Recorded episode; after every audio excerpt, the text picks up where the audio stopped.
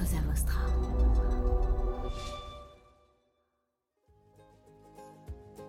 Pense qu'une grande difficulté des gens qui font de la marque employeur euh, aujourd'hui, c'est qu'ils ne savent pas suffisamment expliquer en quoi un job va avoir un impact positif, va contribuer à la raison d'être de l'entreprise, euh, par exemple. En quoi, si je vous rejoins, moi en tant que collaborateur, je, je vais être utile euh, pour minimiser les impacts et maximiser les impacts positifs.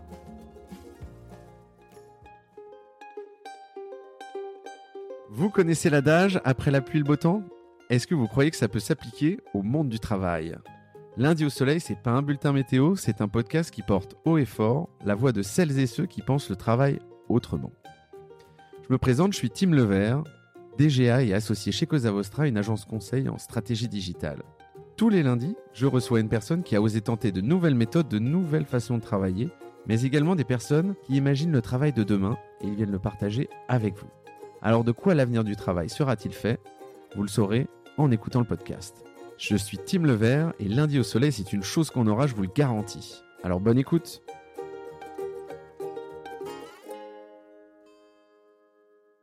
Bienvenue dans le podcast Lundi au Soleil. Aujourd'hui, j'ai le plaisir de recevoir Caroline Renoux, fondatrice et CEO de Birdeo, le premier cabinet de recrutement spécialiste dans les nouveaux enjeux sociétaux. Caroline, comment vas-tu?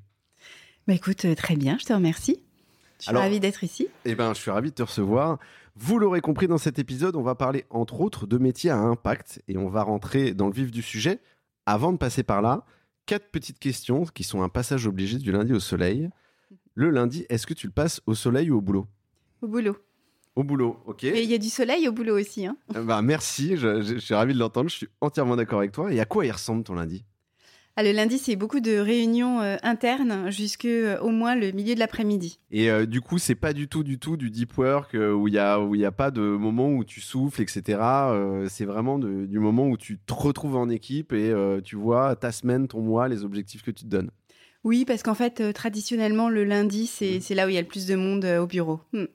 Et puis, nos clients font aussi beaucoup leurs réunions internes à ce moment-là. Exactement. Alors moi, je rebondis juste sur quelque chose que tu as dit. C'est le, lundi, c'est là où il y a le plus de monde. C'est c'est étonnant. Alors moi, j'ai travaillé, je suis Cosa Vostra et donc le lundi, c'est presque là où il y a le moins de monde, hein, parce que c'est après le week-end. Euh, et souvent, j'ai l'impression que dans les boîtes, il y a moins de monde le lundi et le vendredi. Mais peut-être que je me trompe. euh, mais euh, voilà, donc c'est. Je trouve que c'est intéressant que tu nous dises que c'est là où il y a le plus de monde. C'est un signal fort. Qu'est-ce que tu vois de ta fenêtre? Je vois euh, du Luc euh, Détective. Mhm. La, la, la, la- enfin, c'est pas une pancarte, mais c'est euh, c'est une enseigne. euh, et en général, pour, pour les gens, quand on, y- quand on dit qu'on est rue du Louvre, on leur dit qu'on est, qu'on est là et ils voient très bien où on est comme Ils ça. connaissent, les Parisiens Mm. connaissent très très bien. Exactement. J'entends, je suis tout à fait d'accord. Je connais. Euh, quelle est la personne qui t'inspire sur le futur du travail, là où tu vas, euh, je dirais, soit piocher tes idées, soit t'inspirer tout simplement? Alors en fait, euh, il y en a plusieurs, hein, il y en a beaucoup. Euh, moi, j'aime beaucoup écouter euh, Elisabeth Laville du cabinet Utopie. Après, j'aime beaucoup écouter Fabrice Bonifay aussi, qui est directeur du développement durable du groupe Bouygues et président du C3D, donc le club des directeurs du développement durable. Qu'est-ce que j'ai, qu'est-ce que je regarde? Après, moi, je tous les jours, je lis euh, la newsletter euh, de Novetic, de RSE Data News et celle de YouMatter qui doit être euh, à peu près une ou deux fois par semaine. Mhm. Et euh, donc là, ça me fait, euh, ça me fait vague- vague- divaguer, on va dire, Mhm. et, et je croise plein de, plein de gens très inspirants. Ok, c'est ça qui te fait gamberger et c'est là où tu vas chercher euh, voilà, plein d'idées qui vont te Ouais. faire fourmiller pendant la semaine. Tout à fait. Super, merci pour ces rêves qui seront partagés bien évidemment dans le descriptif de l'épisode. Alors tu le sais peut-être ou pas, le podcast Lundi au Soleil, c'est un bon moyen de parler d'initiatives visionnaires. C'est aussi un bon moyen de partager des enseignements, des bonnes pratiques et bien évidemment des réflexions sur le futur du travail. Et c'est pour ça que tu es là aujourd'hui. Parce que ton cabinet, ton cabinet pardon, Birdeo, c'est le leader dans la recherche de talents pour les métiers à impact positif. Alors là, c'est tout un programme. Je m'explique un peu et, je parle bien évidemment sous ton contrôle. Tu accompagnes les entreprises vers une contribution sociale et environnementale positive.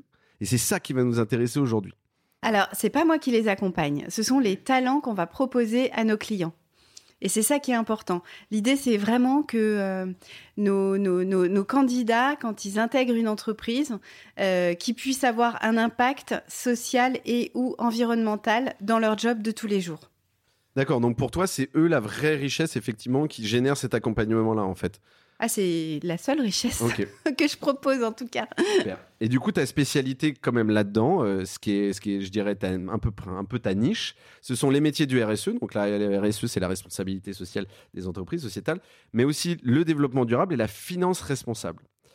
Euh, en somme, comment faire carrière dans les métiers de la RSE et du développement durable? Là, comme ça, j'ai quand même une question. Euh, c'est dans ce cadre-là, bien évidemment, que tu as fondé euh, Birdeo en 2009. Et donc, ça date un peu. On en parlait juste avant de commencer. 2009, c'est à la fois hier, à la fois assez lointain sur des problématiques de RSE. Et en fait, euh, c'est quoi la genèse de la création de cette boîte, en fait? Alors, la jeunesse, c'est que moi, j'ai commencé ma carrière de façon traditionnelle, entre mmh. guillemets. J'étais chasseuse de tête à Budapest, en Hongrie. Mmh.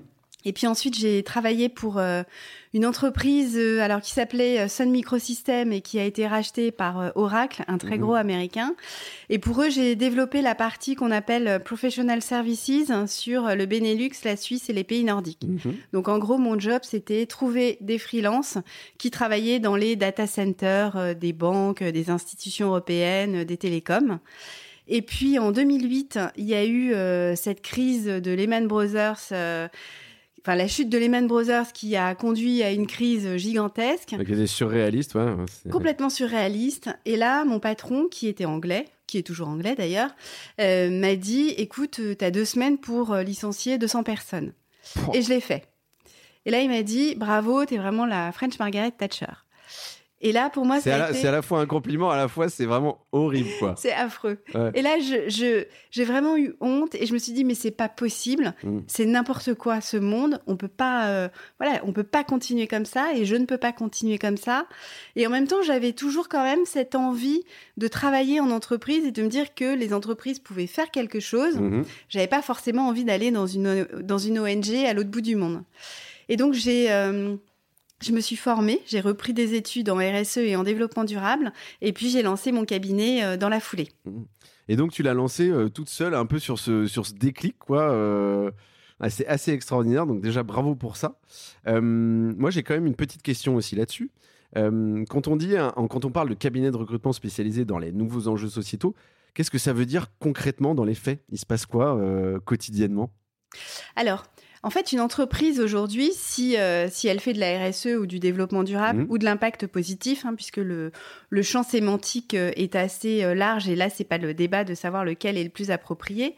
c'est une entreprise qui va regarder quels sont ses impacts négatifs, chercher à les minimiser et ensuite trouver ses impacts positifs ou ceux qui pourraient, ceux qu'elle pourrait avoir et les maximiser. Et donc quelqu'un qui travaille euh, dans la RSE ou l'impact positif, c'est quelqu'un qui va contribuer à faire baisser les impacts et à maximiser les impacts euh, positifs. Alors là, bien évidemment, tout de suite, j'ai une question. Je, t'avais dit qu'il n'y avait pas de piège, j'ai peut-être un peu menti. Euh, il y en a toujours un ou deux, mais t'inquiète, ils ne sont pas très compliqués. on, a parlé de métier impact positif. Maintenant, on commence à voir ce que c'est, à voir les contours. Mais je me dis, est-ce que est-ce que ça peut être n'importe quel métier ou est-ce que euh, on peut transformer n'importe quel métier en métier à impact positif ou est-ce qu'il y en a de toute façon on sait que c'est néfaste et puis voilà c'est fini point barre quoi. Alors c'est difficile de répondre à cette question comme ça, mais en gros au départ, euh, quand moi j'ai démarré, les métiers à impact positif, ils étaient quand même très liés euh, aux métiers qu'il y avait dans les directions RSE, donc dans les directions de responsabilité sociale euh, des entreprises. Mhm. Et puis petit à petit, on voit qu'il y a des métiers qui se transforment, comme les achats par exemple. Mhm. On parle d'achat responsable, euh, comme la finance, on parle de finance responsable. Donc c'est un nouveau métier par exemple qui émerge, c'est ce qu'on appelle le Chief Value Officer. Mhm. Donc c'est un directeur financier qui à la fois va s'occuper euh, de faire le reporting financier et ce qu'on appelle également le reporting extra-financier, donc la, tout ce qui est création de valeur autour de l'environnement, du social et de la gouvernance. Et là, en fait, il y a énormément de métiers euh, qui se transforment. Donc après, ils sont plus ou moins impliqués. Ça dépend à la fois du business model de l'entreprise, ça dépend aussi de l'équipe euh, dirigeante, euh, de, son degré d'authenticité sur le sujet. Alors, merci de, soulever ce point-là qui est absolument clivant. On reviendra là-dessus tout à l'heure, hein, euh, euh, sur cet aspect un peu, on va dire, RSE washing. Alors, je ne sais pas si c'est enfin, si vraiment comme ça qu'il faut le décrire. Mais du coup, je rebondis sur ce que tu disais effectivement sur la partie euh, métier. Il y, avait, il y avait le 15 octobre dernier une, une, je dirais une foire qui s'appelle l'Impact Job Fair, voilà, qui est une espèce de conférence, un salon où justement c'est pour les métiers à impact positif le critère impact dans le choix d'un changement de job, il est de plus en plus important. Et ça, j'aimerais que tu, tu, nous racontes est-ce que c'est vraiment le cas, euh, déjà, un? Et puis surtout, est-ce que tu le sens plus dans. Alors, il y a trois questions dans une, hein, pardon. Plus dans un métier ou dans un autre Est-ce qu'il y a vraiment un métier qui ressort plus que d'autres? Tu parlais des achats, tu parlais de la finance. Et est-ce qu'il y a un secteur sur lequel tu te dis, OK, euh, ils sont déjà ultra impliqués là-dessus? Alors, je vais essayer de répondre à toutes ces questions. Ouais, t'inquiète, sinon je les, je les referai étape par étape. Euh, déjà, moi, quand j'ai démarré, il y a 10 ans, c'était, enfin, il y a, il y a, il y a, pardon, il y a presque 15 ans, c'était quand même euh, très pionnier. Donc, les gens qui allaient sur ces, euh, sur ces métiers, sur ces sujets, c'est des gens qui étaient, mais hyper engagés, qui étaient prêts à faire une croix sur leur carrière, qui étaient prêts aussi à faire des gros efforts en termes de salaire mhm. et qui se sont beaucoup, il y avait quelques formations, mais bon, qui se sont quand même beaucoup formés sur le terrain et qui ont participé à la création et à l'invention de ces métiers. Mm. J'ai vu une première évolution en 2016.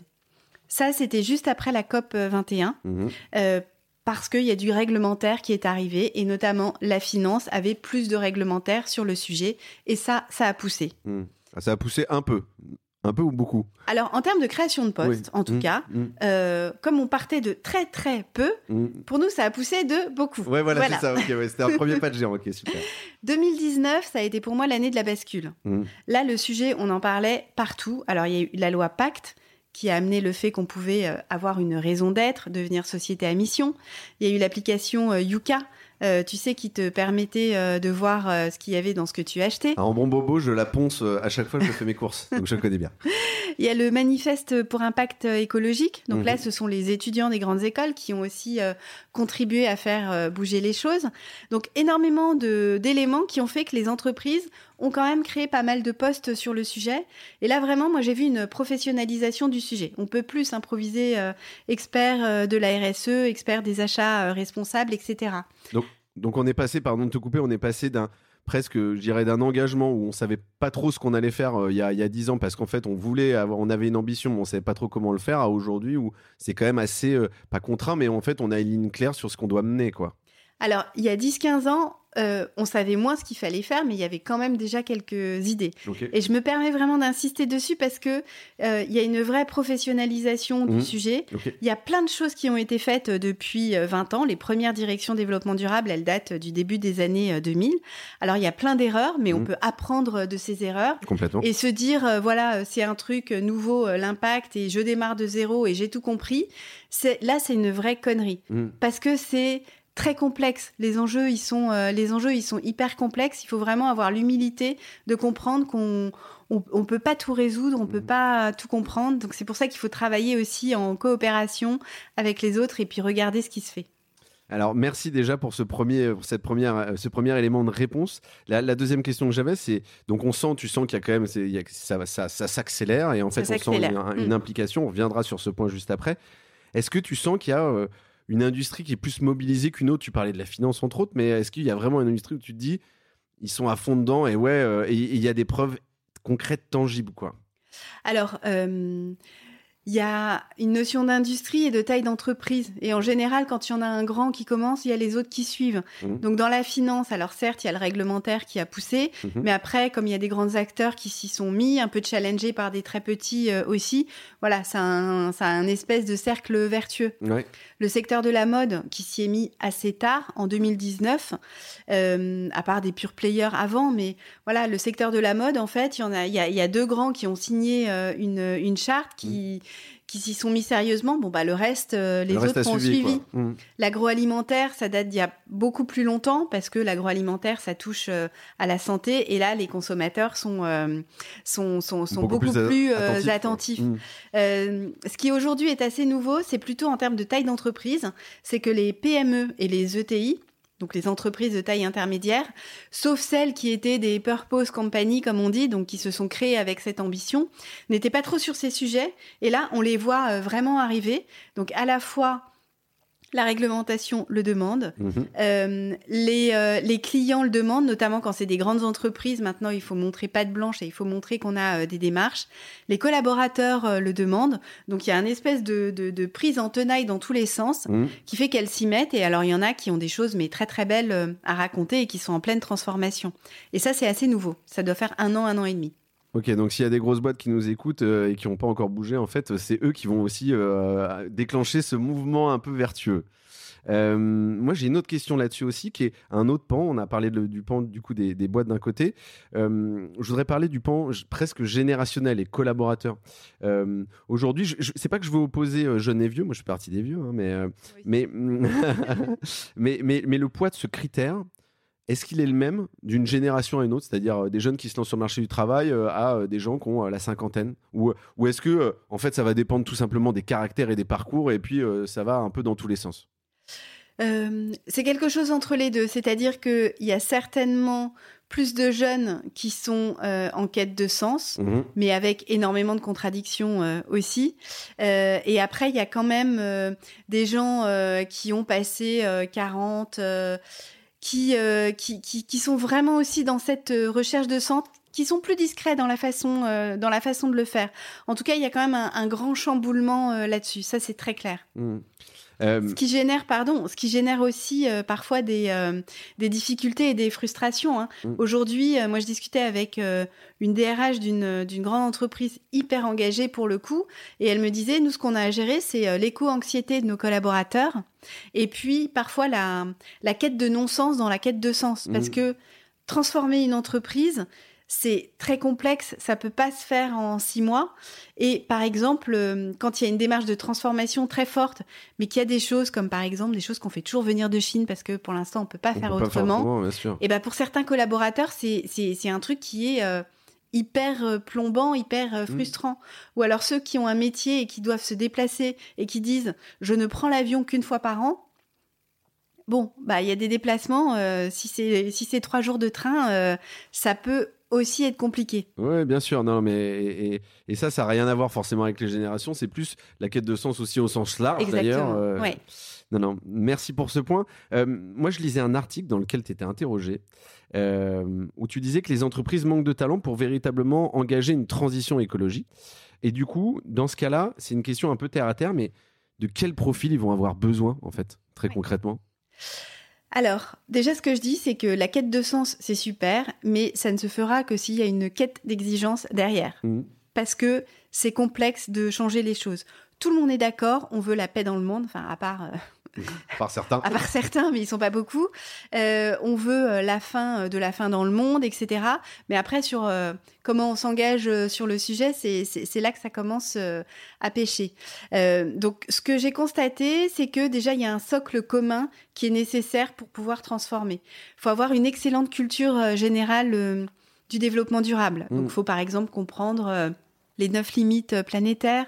Il faut comprendre euh, les ODD, donc les, les objectifs du développement durable qui ont été définis euh, par les Nations Unies. Ce que c'est, donc il n'y a pas besoin de comprendre en détail, mais il faut avoir une bonne compréhension de ces interactions, de ces enjeux. Mm. Ensuite, il faut comprendre comment fonctionne aussi une entreprise.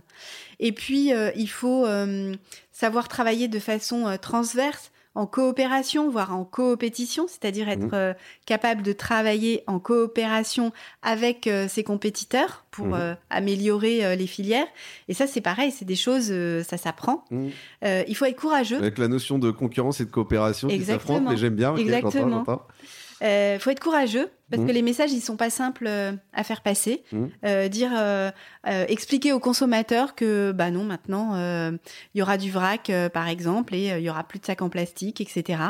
Il faut être tenace parce que quand vous commencez à proposer quelque chose, euh, on vous dit, euh, Faut aller au bout de la démarche, voilà, on se prend des et on vous dit non surtout. Mhm. Donc, faut apprendre à recevoir les noms, et faut Ouais. apprendre à, il faut apprendre à négocier, et puis il faut apprendre à embarquer euh, tout le monde. Donc ça, c'est le socle commun. Et puis après, ça dépend du secteur d'activité et ce sur quoi euh, on est. Euh, les profils qu'on recherche beaucoup en ce moment, c'est ceux qui vont avoir cette double casquette euh, finance et extra-financier. Donc, qui sont capables bah, de, de, de, déterminer la valeur euh, financière Mhm. et ce qu'on appelle cette valeur extra-financière, donc cette performance sociale et environnementale. Euh, les plans de, décarbonisation, de décarbonation aussi. Mhm. Donc ça, c'est aussi... euh, vous avez dû, comme moi, entendre toutes ces entreprises qui disent qu'elles vont être net zéro dans 10 Évidemment, ans. bien sûr. Bon, bah, c'est bien de l'annoncer. Oui, oui. Mais- L'effet d'annonce, ça marche toujours bien. mais Voilà, c'est ça. Après, c'est complexe à mettre en œuvre. C'est pareil sur, euh, c'est pareil sur les achats. Il suffit pas de dire, euh, bon bah maintenant, euh, je vais acheter euh, que en France et que à un certain prix. Il faut aussi comprendre ce qu'on achète et comprendre les filières. Alors moi j'ai une question là spontanément qui me vient, c'est est-ce que dans les deux cas, dans les deux exemples que tu cites, est-ce que c'est de la culture G? Tu parlais de culture G, je pense que c'est hyper important, c'est-à-dire c'est juste à un moment donné, il faut bouquiner, il faut regarder, il Ouais. faut se documenter. Est-ce qu'il y, a de la- il y a de la formation personnelle à avoir ou certifiante? Il y a de la formation carrément académique avec des diplômes, des écoles, etc. Qu'est-ce que tu recommanderais, toi, euh, là-dessus, euh, pour des gens qui se disent, bah, en fait, moi j'ai envie de m'engager dans, effectivement, euh, voilà, l'impact positif. Ouais. Je sais pas trop par où commencer. Alors aujourd'hui, ce qui est formidable, c'est qu'il y a quand même euh, énormément euh, de niveaux d'offres de formations différentes. Mm. C'est-à-dire, on peut choisir de faire une formation académique euh, longue, donc Mhm. dans une université, une grande école, un master euh, 2 par exemple. Ok. Euh, après, on peut choisir des formations qui vont être sur quelques semaines en présentiel. Donc, par exemple, il y a euh, EcoLearn qui fait des choses euh, qui sont euh, très bien. Euh, ils font venir plein de professionnels euh, du sujet. Euh, vous avez aussi euh, le cabinet de formation des enjeux et des hommes. Donc, pareil, eux, ils ont des spécialisations métiers sur les achats responsables. Donc, Mm. c'est quelques jours. C'est des choses qui, qui, qui, qui fonctionnent bien quand on est déjà en poste, potentiellement quand on n'est pas encore en train de changer de travail. euh, Et Ou quand on est entre deux postes. hein. Ouais, ok. Ouais, ouais, tout à fait. Et puis après, il y a aussi beaucoup de MOOC ou de choses qui sont euh, ou des choses qui sont euh, en ligne. Euh, Il y a AXA Climate qui fait des choses intéressantes. Alors après, pour démarrer, ce qui est pas mal, c'est de démarrer par le MOOC du C3D, donc le club des directeurs du Mhm. développement durable. Il est généraliste et il est gratuit, donc accessible. À tout le monde.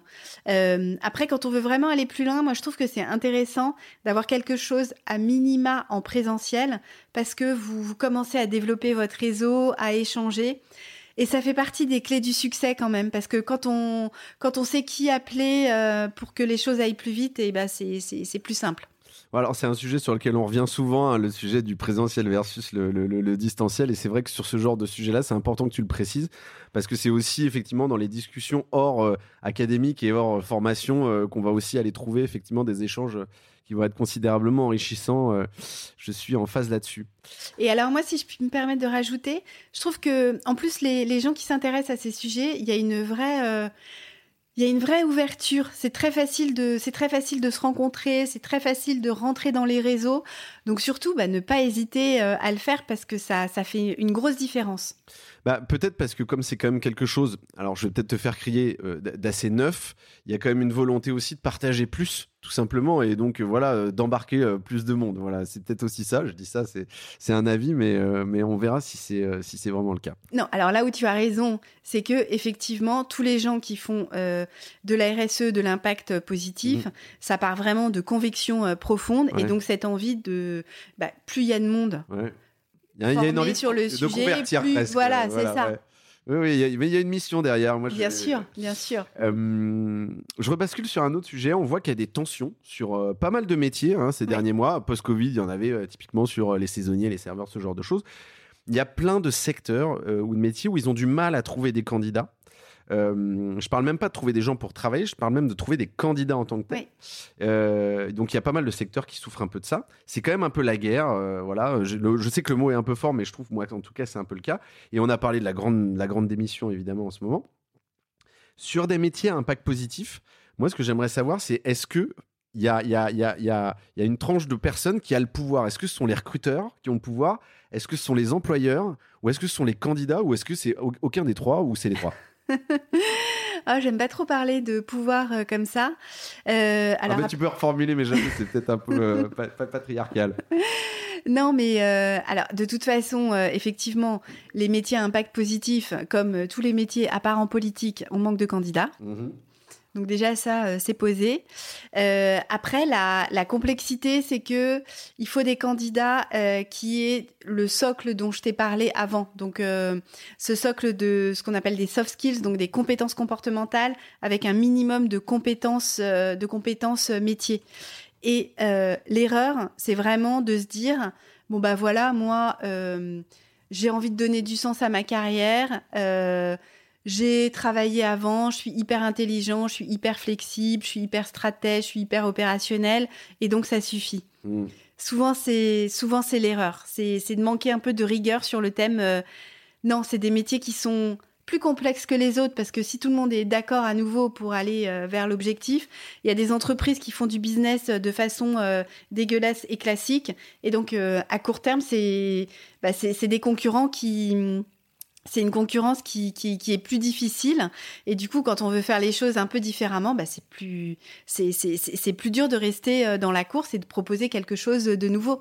Et il faut vraiment être prêt à se relever les manches et puis à y aller. Et, mais du coup, euh, ce qui est complexe, alors j'imagine que ça a dû t'arriver à maintes reprises, parce que ça fait quand même longtemps que ton cabinet existe, mais où tu t'as quelqu'un, tu te dis, bon, il a la foi, entre guillemets, je sais pas si on peut parler d'avoir la foi, mais il y a un peu de ça quand même, euh, je pense que tu l'as aussi, mais c'est de se dire, euh, il a les skills, mais il a pas effectivement le, ce, ce- ce fa- ce fameux, cette base solide, ce bagage de départ. euh, comment tu lui dis, quoi? Et euh, tu vois, est-ce que déjà, comment tu lui dis? Et deux, comment est-ce que après tu le conseilles en lui disant, voilà ce qu'il faut faire, etc. ah bah alors des gens qui ont la foi comme tu dis il y en a plein il y en a qui ont la foi entre guillemets pour des mauvaises raisons Ok. c'est-à-dire euh, voilà qui, qui se sont euh, un peu perdus et qui probablement ont besoin déjà de se réaligner euh, avec eux-mêmes et puis après on verra. Et puis bah, ceux qui ont le premier déclic, bah, l'idée c'est effectivement de, de leur dire euh, allez vous former, allez rencontrer euh, des gens et parmi euh, mon réseau euh, de candidats, de clients, de partenaires, il y en a mais plein maintenant que j'ai euh, que j'ai rencontrés comme ça. Ils avaient juste le déclic et puis bah, petit à petit ils s'y sont mis. Et puis moi c'est comme ça aussi que j'ai démarré. Hein. J'avais juste euh, le déclic. Ouais, bien sûr. Et est-ce que ça veut dire que euh, toi, tu as des gens où tu t'es dit, en fait, ils sont arrivés à un moment donné animés par cette volonté-là, sans forcément avoir les bagages, ils se sont documentés, tu leur as expliqué comment faire et tu les as revus, je sais pas, trois mois, six mois, un an plus tard, et en fait, ils sont revenus toujours avec cette même volonté, effectivement, de faire bouger les choses, mais avec ce bagage et t'as pu euh, les amener dans un autre projet différent. Est-ce que ça, c'est des choses Ah oui, qui tout arrivent à fait. régulièrement? Ouais, tout à fait. Mm. Ouais, c'est des belles histoires, ça.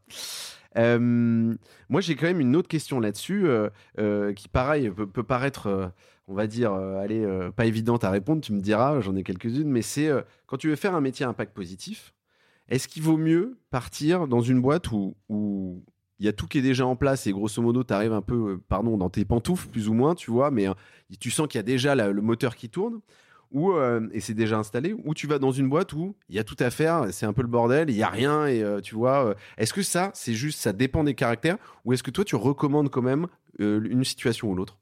Non, ça dépend complètement des caractères, de Mm. ses valeurs, de ce qu'on a envie de faire. Mais ce qui est ultra important, c'est vraiment être au clair avec ce qu'on a envie de faire et avec ce qui est acceptable. Mm. Et après, ce qui est hyper important, c'est vraiment de challenger l'entreprise pour comprendre là où elle en est aujourd'hui et ce qu'elle a envie de faire. Et moi, j'ai des candidats, euh, ils préfèrent aller dans une boîte qui est exemplaire, par exemple euh, Veja, Patagonia. Mm. Alors, même si elles disent toutes les deux être exemplaires, mais toujours avoir des, des efforts à faire, hein, parce que c'est jamais parfait. Et j'en ai d'autres, au contraire, ils préfèrent aller dans une entreprise qui démarre euh, de zéro, mais euh, l'équipe de direction a été claire sur notre trajectoire, c'est ça. Et puis il y en a, elles veulent juste, euh, comme on dit, euh, tick de box et Mhm. faire ce qu'il y a euh, de, de- enfin juste euh, faire ce qu'il faut faire au niveau réglementaire. Et à partir du moment où ça c'est clair, bah, vous choisissez d'y aller ou pas. Euh, merci pour ce point-là et je pense qu'on reviendra d'ailleurs sur ce côté un peu tic de box dont tu parlais euh, ou potentiellement euh, qui peut arriver vers le cosmétique que moi je- j'exècre ou sur lequel j'ai un peu de mal. Mais- Ah, c'est différent. Le tic de box et le cosmétique. Tic de box, au moins, on fait ce qu'il faut au niveau réglementaire et on se vante pas de faire autre chose. ouais, c'est tu fais c'est le minimum syndical Voilà. on va dire voilà. Exactement. Ok. Ouais, mais est-ce Mais tu ne prétends pas minimum- faire autre chose. Ouais, est-ce que le minimum syndical est suffisant aujourd'hui? C'est ça la vraie question. C'est, L'idée, c'est toujours de s'emmener plus loin. Oui, tout à fait. Euh, Alors, pour répondre à ta question, est-ce que c'est nécessaire? Euh, Est-ce que c'est suffisant? Non, c'est pas suffisant. Mais après, je pense que c'est moins dangereux de faire le minimum et de pas se vanter de faire autre chose versus faire n'importe quoi. Mmh. Et se vanter de euh, vraiment changer la planète alors qu'en fait, on fait plein de conneries et souvent, c'est par ignorance en plus. Hein.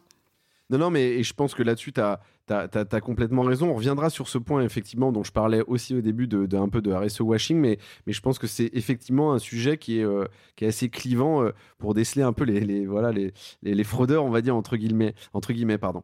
Euh, je reviens juste sur un point, moi, que je voulais évoquer avec toi. c'est, on a parlé récemment de directeur de l'engagement, Chief Impact Officer ou Head of Impact. Dans ce podcast-là, il y a toujours un peu beaucoup d'anglicisme sur des postes comme ça. On est passé par le Chief Happiness Officer, le Chief Bull bullshit officer aussi, je te rassure. Euh, le, Chief Impact Officer, alors il y a le Prince Harry qui a été chez Better Up à un moment donné. Euh, il y a Kat Bourlangen qui est, chez Content Square. Euh, il y a Julien de Normandie chez Sweep. Il y en a beaucoup des success stories comme ça. J'en ai encore quelques-unes. Mais... Je sais pas si c'est des success stories, mais en tout cas. Ouais, en tout cas, c'est des stories. c'est des stories, voilà. Tu as, raison de le souligner, je pense que c'est très important. En tout cas, ce sont des histoires qui sont pour l'instant anecdotiques. des gens qui vont parler d'eux. Voilà, exactement. Mais, mais, mais est-ce que toi, c'est quoi ta compréhension de ce métier-là? Est-ce que c'est un vrai job pour toi? Et qu'est-ce qu'il y a derrière? Qu'est-ce que tu mets derrière? Alors, euh, c'est un vrai job, mais je ne reprendrai euh, aucun des trois euh, dont tu as parlé. Alors, en fait, le prince Harry, évidemment, non. Kat, on n'a pas suffisamment de recul sur ce qu'elle a, ce qu'elle a engagé, les mmh. résultats, et pareil pour Julien de Normandie. Donc voilà. Après, le Chief Impact Officer, nous en français, on appelle ça un directeur ou une directrice de l'engagement. Donc c'est quelqu'un euh, qui est au niveau du comité exécutif, donc euh, vraiment de qui, dépend du grand patron, qui est dans le comité euh, de direction. Et c'est quelqu'un qui à la fois va s'occuper de la RSE, donc qui est là pour identifier les impacts négatifs, les minimiser, identifier les impacts positifs, les maximiser, et faire en sorte aussi que les collaborateurs puissent être embarqués et faire en sorte aussi que quand il y a une raison d'être dans l'entreprise, euh, cette raison d'être puisse vivre et se développer. Mmh. Euh, alors moi, c'est des métiers très sérieux. Ou pas, hein, justement, mais... Euh, quand on les fait bien, c'est des métiers hyper utiles, hyper sérieux et très transformatifs au niveau du business model. Alors moi, je fais un petit pas de côté là-dessus en, parlant du cas de Audrey Hiver qui est chez Open Classroom. Euh, voilà, c'est un site de formation pour faire cours direct que moi j'ai déjà testé. Bref, euh, et ils ont alors ils ont plein d'initiatives bien évidemment, hein, diversité, inclusion, bicorp, etc. Hein, je dis pas, voilà, je vais pas toutes les citer, mais ils ont fait notamment un test où ils ont lié l'empreinte carbone au bonus des managers. Alors attention, c'est un peu top management, hein, c'est pas tout collaborateur euh, confondu. C'est quand même assez couillu. moi, je trouve que l'idée est assez, est assez intéressante. Alors là où tu as raison, c'est que je pense qu'il faut voir les résultats. C'est bien de lancer des initiatives, mais déjà, il faut que ça soit pérenne. Puis, il faut qu'il y ait des résultats assez concrets. Mais je reviens juste, pardon, à, ma question initiale. Est-ce qu'en fait, tout simplement, c'est pas euh, juste, entre guillemets, je dirais, des gens qui veulent et qui peuvent transformer la culture et le modèle business d'une boîte C'est-à-dire, c'est des gens qui sont vraiment euh, bah, un peu au niveau de top management, sans quoi tu te retrouves un peu euh, pieds et poings liés, quoi. Alors déjà, première remarque sur euh, sur les hum, l'impact sur les bonus. Donc ça, il y a quand même de plus en plus d'entreprises dans lesquelles il y a hum, l'équipe de direction, les managers intermédiaires ont des bonus qui sont liés à la performance d'indicateurs qui sont liés à la RSE. Mmh Et ça, c'est une très bonne chose parce qu'il faut pas se leurrer. Ça passe, ça passe par là si on veut que, si on veut que ça, ça bouge. Après, sur où est-ce qu'on doit euh, placer ces gens-là, euh, c'est vrai que si c'est des gens qui sont au comité de direction, forcément, ils ont plus d'impact. Après, là où je mets une micro-limite, c'est euh, l'entreprise vraiment qui démarre, c'est bien que ce soit quelqu'un du comité de direction qui, l'accueille mmh. dans son équipe, mais euh, qui soit pas forcément l'expert. Et euh, au bout, euh, au bout d'un an, un an et demi, quand les choses commencent à être en place, c'est que cette personne remonte au comité de direction. Des fois, on peut aussi faire les choses en, en deux étapes. Ok, donc tu recommandes effectivement pas forcément de mettre dans les structures peut-être plus à taille humaine, de pas tout de suite mettre un gros accent fort là-dessus, mais plutôt de, de, faire presque une montée en puissance. Ouais, ça dépend du niveau de maturité. En Bien sûr. Il y, a des, y a des ETI qui ont la maturité parce qu'il y a une culture, parce que plein de choses, donc elles peuvent le faire. Il y en a d'autres, bah, c'est bien de pas griller toutes les cartouches mmh. de suite, en fait. Euh, et pour en savoir plus sur ce sujet-là, moi je vous recommande, alors je te recommande à toi, mais j'imagine que tu le connais déjà sur le sujet, mais en fait un, baromètre des Chief Impact Officers de Greenly, qui est une boîte, euh, c'est une plateforme de référence des entreprises engagées pour le climat. Euh, et je trouve que c'est marrant de, voilà, de tomber sur ces baromètres-là qu'on ne trouve pas partout. Et celui-là, en tout cas, est assez bien fait. Donc voilà, je recommande chaudement cette lecture-là. Alors, je connais pas. Bah, il sera dans le descriptif de l'épisode. Euh, je, je l'ai potassé pas mal. Je, les salue parce que c'est vraiment un super truc. Euh, je, reviens juste sur un point aussi. C'est pour les cadres. Alors, c'est c'est qu'une tranche, une, pas un film, mais c'est qu'une petite tranche de la population active française spécifiquement. L'engagement sociétal de l'entreprise, j'en ai parlé en amont, il devient un critère euh, assez important. Il y a une étude de l'APEC l'APEC est l'association pour l'emploi des cadres, je précise aussi, euh, qui, nous, stipule quand même qu'il y a trois candidats sur quatre qui rejoindraient pas une entreprise dont les activités sont quand même euh, néfastes pour l'environnement. Bon, alors a priori, rien de neuf euh, sous le soleil, en l'occurrence. Mais eux, ils parlent d'un truc, moi, que j'étais quand même assez surpris, qui est un, alors, il y a toujours plein de concepts dans le futur du travail, hein, pas fumeux ou pas. on parle de verdissement des emplois, donc qui vont s'amplifier dans les prochaines années, notamment pour intégrer des modes de production ou de consommation qui vont être moins énergivores, etc moi là-dessus, j'ai quand même une peur, et je, mais je te l'ai déjà évoqué pendant le podcast et avant, et on l'a touché du doigt pendant cette discussion. Le risque, est-ce que c'est pas qu'on ait ce côté très RSE washing comme on a connu avec le greenwashing? Il y a eu des boîtes comme euh, du Volkswagen à l'époque, etc. Je crache pas sur eux, j'aimais beaucoup cette boîte, euh, mais qui fassent que de la cosmétique et que justement derrière ça soit une coquille vide. Est-ce que c'est pas un, gros risque justement la mouvance comme ça? Ah ben on est en plein dedans là. De toute façon. Euh, Merde, hein. je suis pas rassuré là. non mais c'est c'est hum, c'est inévitable. C'est-à-dire que euh, c'est un sujet qui prend de l'ampleur. Mmh. Euh, donc là où je vous dis, au départ, c'était euh, des pionniers hyper engagés, l'argent presque qui s'en fichait, etc. Là, c'est devenu aussi, c'est devenu aussi un, un business. donc forcément, il y a des dérives, mais après, ça va, ça va se réguler petit à petit. Oui, et, du coup là-dessus, euh, alors j'espère que ça va se réguler petit à petit, mais je, voilà, moi j'ai toujours assez vite, ce serait bien. Ouais, c'est ça. Euh, il y a dans les semaines, dans les mois où les années à venir. Alors moi, je suis assez positif sur le sujet, donc euh, j'y crois. Mais et du coup, je me dis, la clé justement de, de, de, de, ce déploiement RSE, je dirais profond, c'est aussi de se dire que ça doit être une réalité pour le client final, il se dit ok, euh, la boîte fait ça, etc. Mais ça, c'est ce que j'appelle un peu la cosmétique. On va dire, je préférais une boîte qui parle pas, qu'on fait beaucoup, plutôt qu'une boîte qui parle beaucoup et qui fait peu. Bien évidemment, comme tout le monde. Mais est-ce que euh, euh, la clé aussi, c'est pas justement que ça soit une réalité en interne qui soit visible et qui soit expérimentable, pas par une, une partie des collaborateurs, mais par en fait l'exhaustivité des collaborateurs d'une boîte? Ça fait partie des gros enjeux pour les entreprises aujourd'hui c'est comment embarquer les collaborateurs tous les, tous les collaborateurs pardon et euh, les embarquer euh, sur euh, sur le long terme. Mm. Il y a, y, a, pas de, il y a pas de recette magique. Hein. En tout cas, je connais pas de boîte qui l'ait, qui l'ait trouvé, mais en tout cas, il y a, il y a une vraie volonté de tester des choses. Et moi, par exemple, je fais partie du, du club des directeurs euh, du développement durable, C3D, et on a un groupe de travail euh, en ce moment qui est euh, comment engager les collaborateurs sur le long terme. Euh, c'est pas si simple parce que je discutais avec une directrice de l'engagement d'une d'une entreprise dans le retail et qui disait en fait on fait beaucoup de choses pour le climat mais on le fait principalement parce que on sait que c'est important de le faire, parce que nos investisseurs nous le demandent aussi. Mais en fait, pour les collaborateurs, le climat, c'est un truc euh, qui est trop complexe à mm. comprendre. Donc eux, c'est pas ça qui va euh, forcément les toucher. Donc en plus, il faut, euh, il faut, il faut les, il faut sensibiliser, comprendre ce qui touche les collaborateurs. Donc c'est, c'est un sujet passionnant. Ouais, il y a un sujet onboarding et presque vulgarisation aussi. Exactement. Et puis se dire qu'on peut pas on peut pas leur demander euh, d'être sensibilisés euh, sur tout. Enfin euh, voilà, si je prends cette boîte dans le retail, mm. donc ils ont beaucoup, ils ont beaucoup d'hôtesses, d'accueil, de caisses, de mm. caissiers, etc. Bon, est-ce que, est-ce que ces gens-là ont toujours envie de savoir tout, surtout en RSE et développement durable? Et est-ce que c'est pas plus pertinent que les heures de formation ou de sensibilisation qu'ils puissent avoir, ça puisse être pour évoluer vers d'autres métiers? Voilà, faut aussi faut, voilà, faut aussi contrebalancer les choses. Ouais, l'équilibre est pas si évident que ça finalement à trouver. Non, non, mais je, je, suis entièrement d'accord avec toi.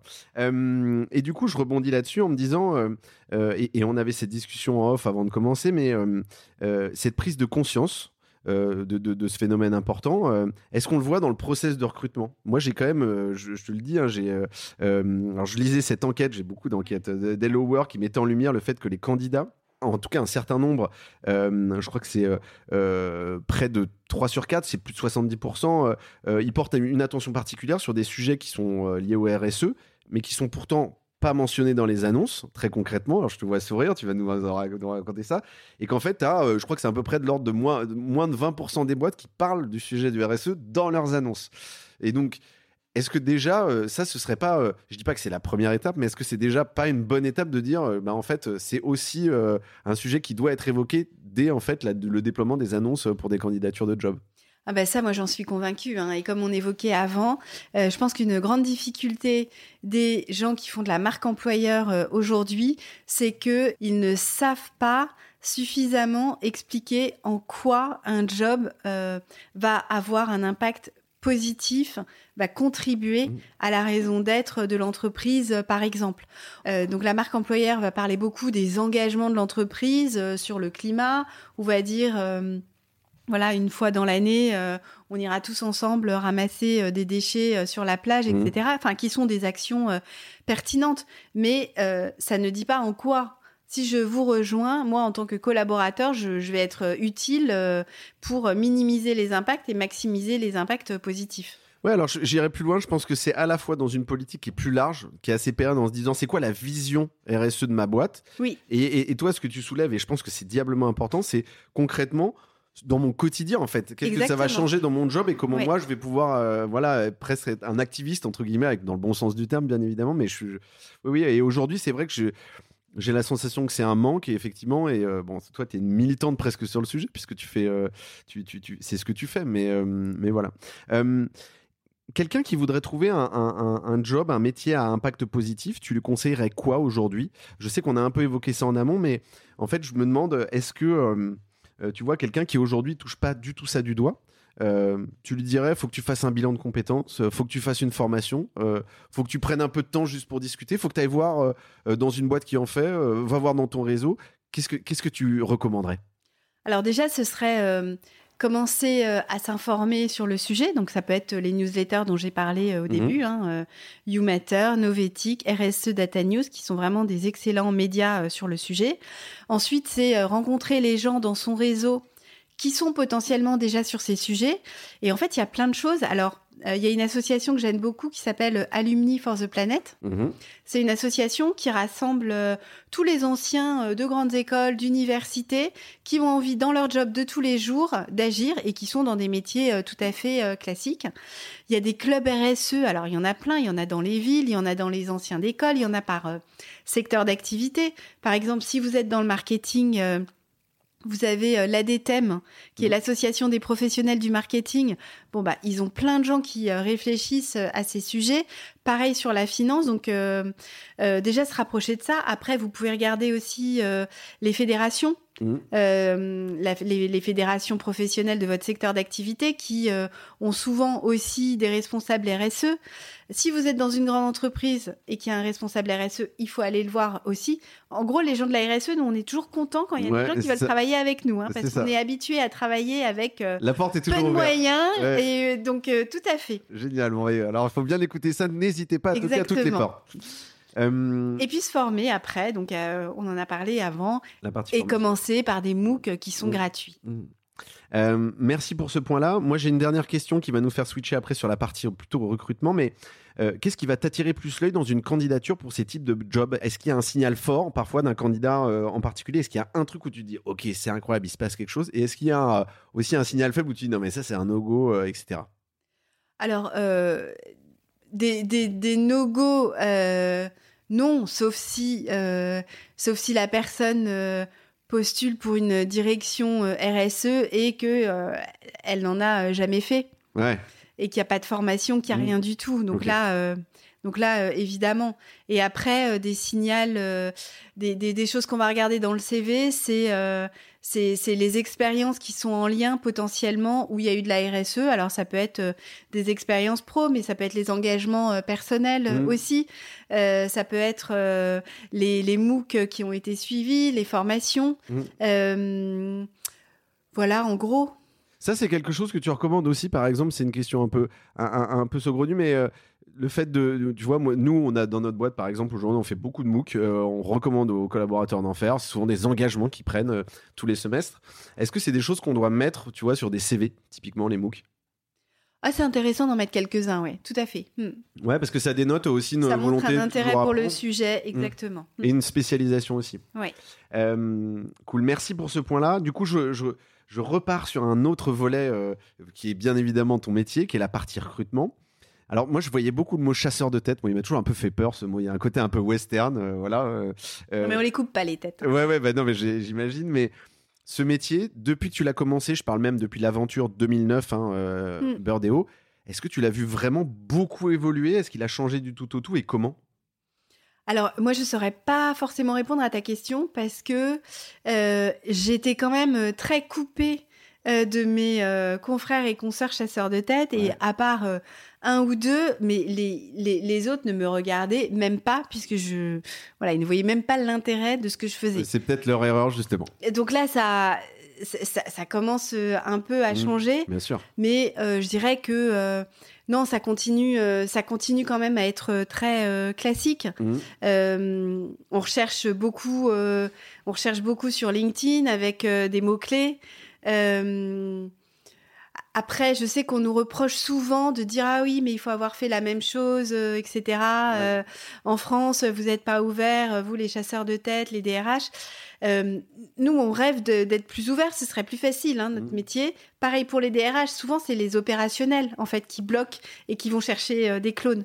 On a quand même un rôle important d'essayer un peu d'ouvrir les chakras des opérationnels sur les sujets.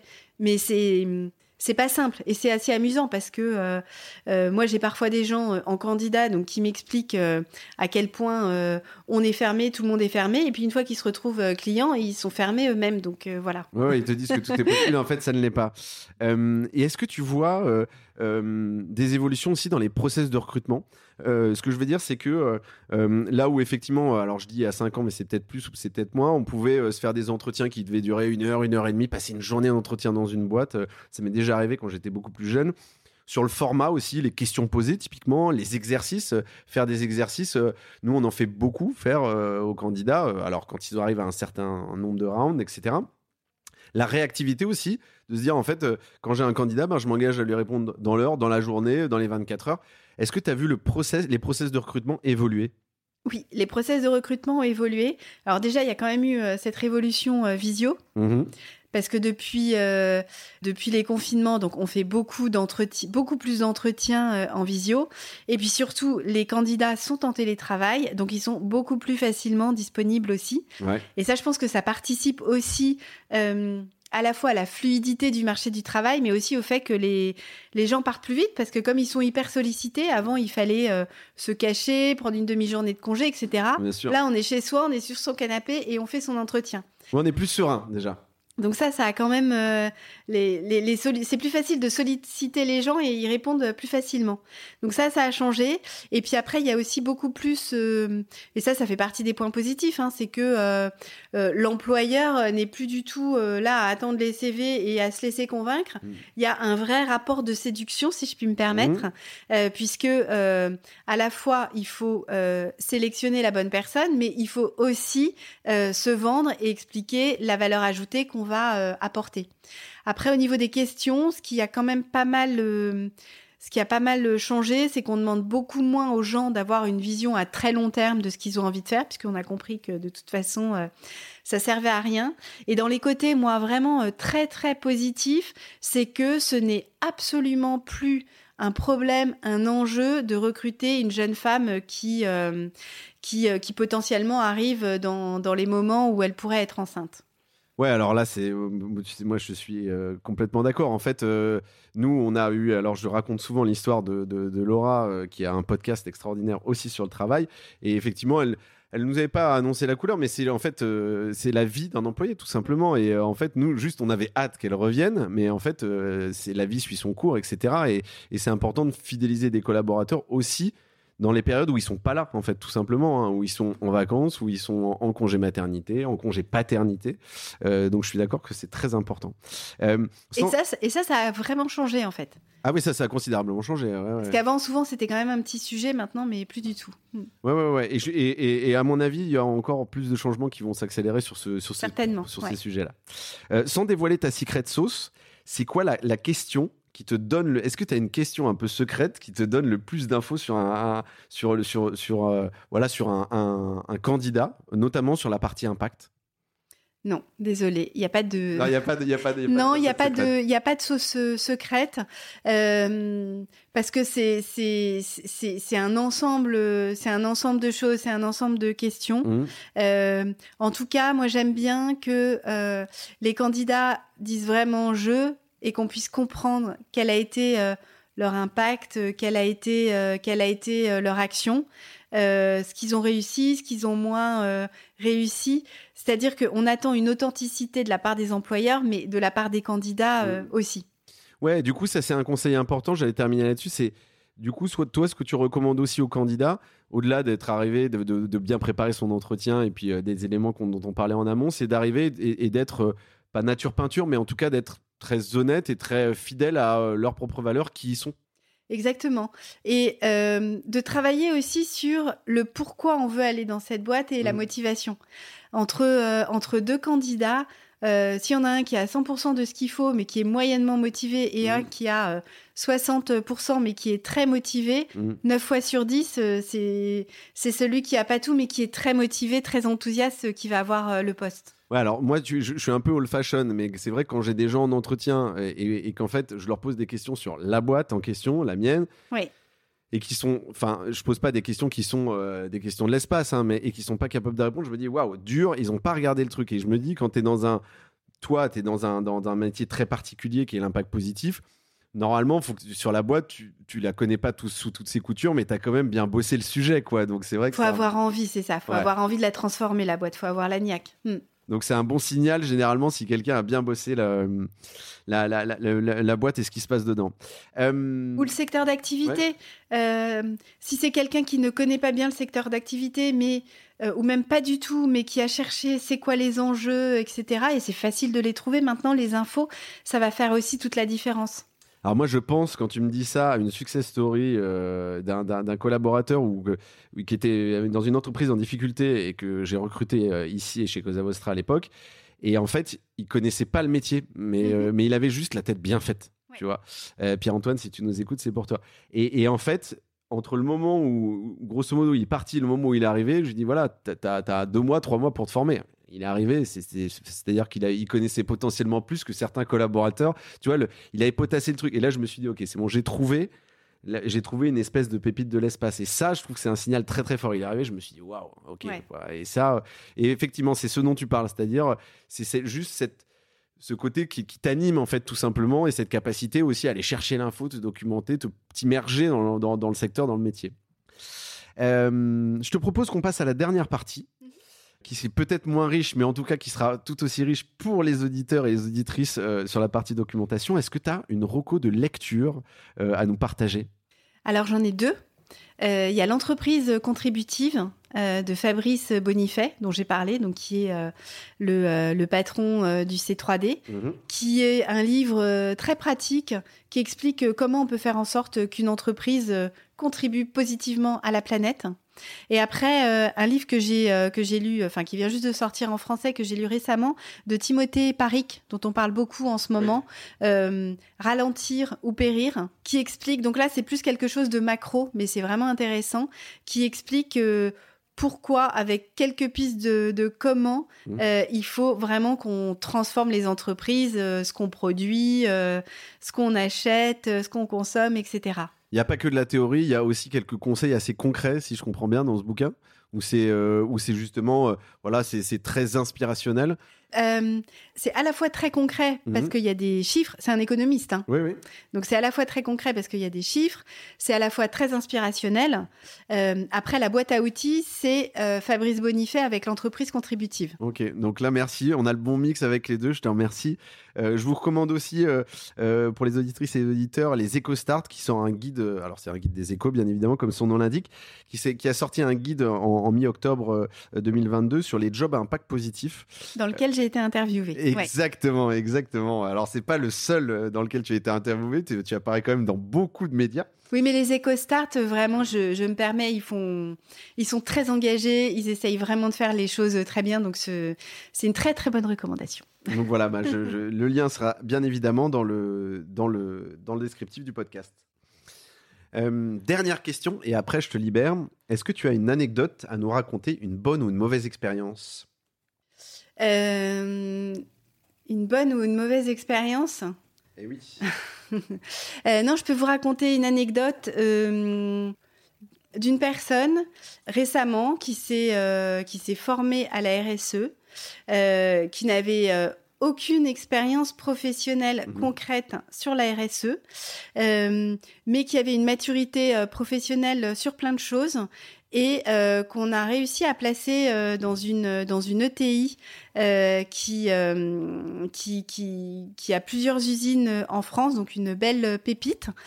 Et on était vraiment hyper contente pour elle parce que enfin, on arrive à placer des gens qui n'ont pas été déjà directeurs RSE avant. Et comme il n'y en a pas suffisamment, c'est important.